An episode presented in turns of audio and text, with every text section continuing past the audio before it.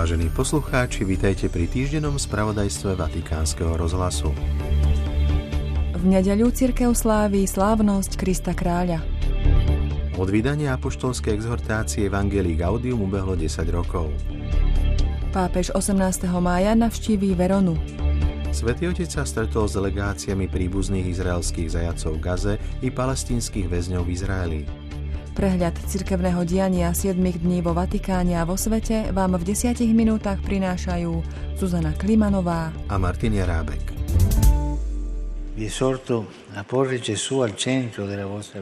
Pozbudzujem vás, aby ste Ježiša postavili do centra svojho života. Od neho získate svetlo a odvahu pri všetkom každodennom rozhodovaní povedal svätý Otec v súvislosti s nedelnou slávnosťou Krista kráľa. Ide o poslednú nedeľu liturgického roka a zároveň 38. diecézny Svetový deň mládeže. Staňte sa rozsievačmi nádeje v životoch svojich priateľov a všetkých ľudí okolo vás, vyzýva mladých pápež v osobitnom posolstve. Pápež František 18. mája navštívi mesto Verona.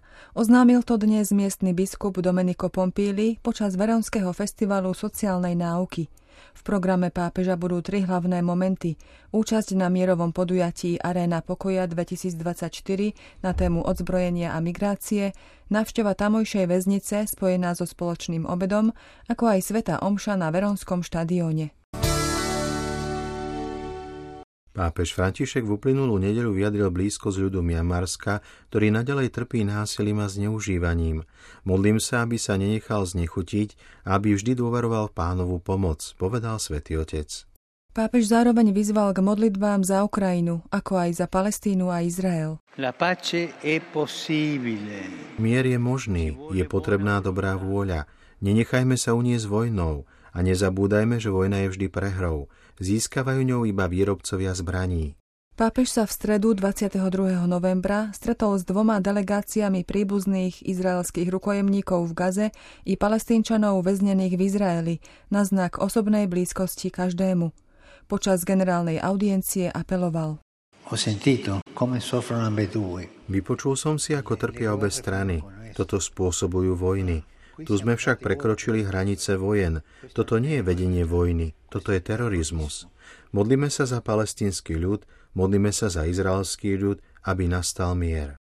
Pápež František zároveň zverejnil video posolstvo za mier vo Svetej Zemi, v ktorom okrem iného vyzýva.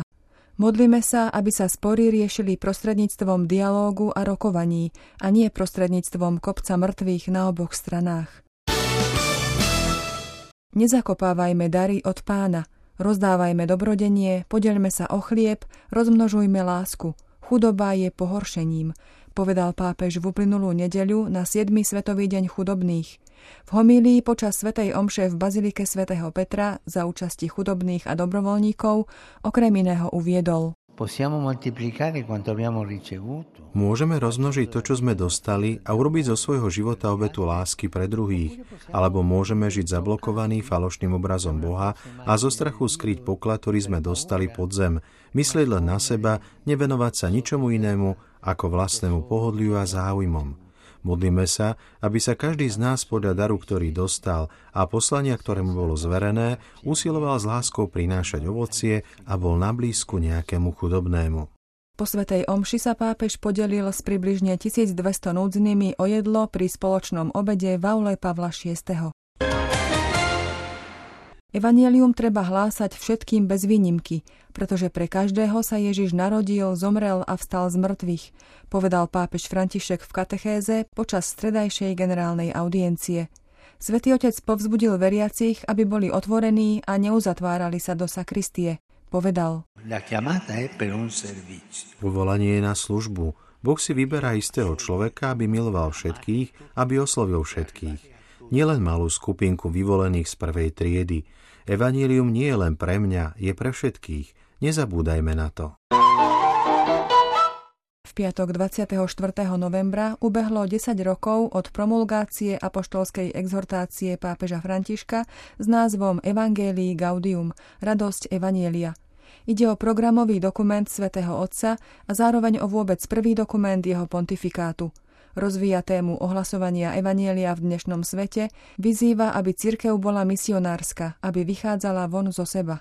Pápež poslal v piatok posolstvo účastníkom sympózia o Evangelii Gaudium, ktoré zorganizovalo Dikastérium pre integrálny ľudský rozvoj. Svetý Otec ňou zdôrazňuje ústredné postavenie chudobných v radosnom ohlasovaní spásy v Kristovi.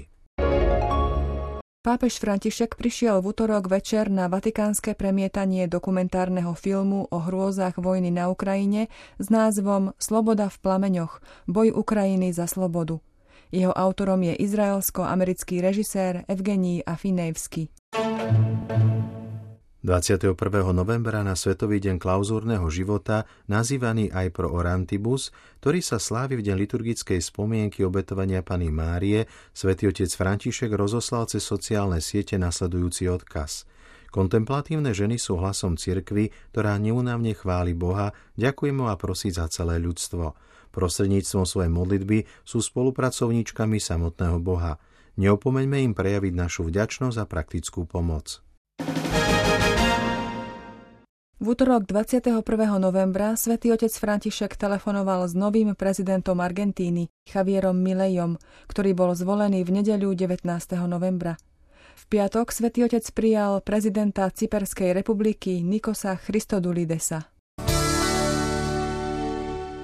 Pápež František odpovedal na list štyroch nemeckých žien, bývalých delegátok synody v Nemecku, ktoré vyjadrujú obavy ohľadom tzv. nemeckej synodálnej cesty cirkvy. Pápež ich obavy zdieľa, keď píše Hrozí, že časti tejto miestnej cirkvy sa budú naďalej čoraz viac vzdialovať od spoločnej cesty univerzálnej cirkvy. Je potrebná modlitba, pokánie, adorácia a otvorenosť voči bratom i sestrám. Svetý otec prijal vo štvrtok 23. novembra viac ako 300 pracovníkov katolíckej periodickej tlače v Taliansku. Ako uviedol v príhovore, epochálne zmeny vo svete médií si vyžadujú obnovený záväzok podporovať dôstojnosť ľudí, spravodlivosť a pravdu, zákonnosť a výchovnú spoluzodpovednosť. Nech nikto nie je propagátorom zavrhovania komunikácie, šírením nenávistných správ a prekrúcaním reality na internete. Vyzýva pápež v posolstve k otvoreniu Festivalu sociálnej náuky cirkvy. Jeho 13. ročník sa koná v talianskej Verone v dňoch 24. až 26. novembra na tému Sociálne slobodný, teda ako žiť slobodu v sociálnych médiách. Byť kresťanmi znamená starať sa o zranených životom a trpiacich, rozsvecovať malé svetlá tam, kde sa zdá, že všetko je stratené, povedal pápež František členom komunity Roménske bratstvo, ktorých prijal vo štvrtok. Život je príliš krátky na to, aby sme boli egoistami, dodal pápež. Mladí ľudia musia snívať a vy preto musíte urobiť všetko, povedal pápež František účastníkom stretnutia univerzitných kaplánov a pastoračných pracovníkov, ktorých prijal v piatok 24. novembra. Ako pripomenul, ich poslaním je vynášať na povrch to najlepšie z mladých, a to aj prostredníctvom blízkosti a modlitby.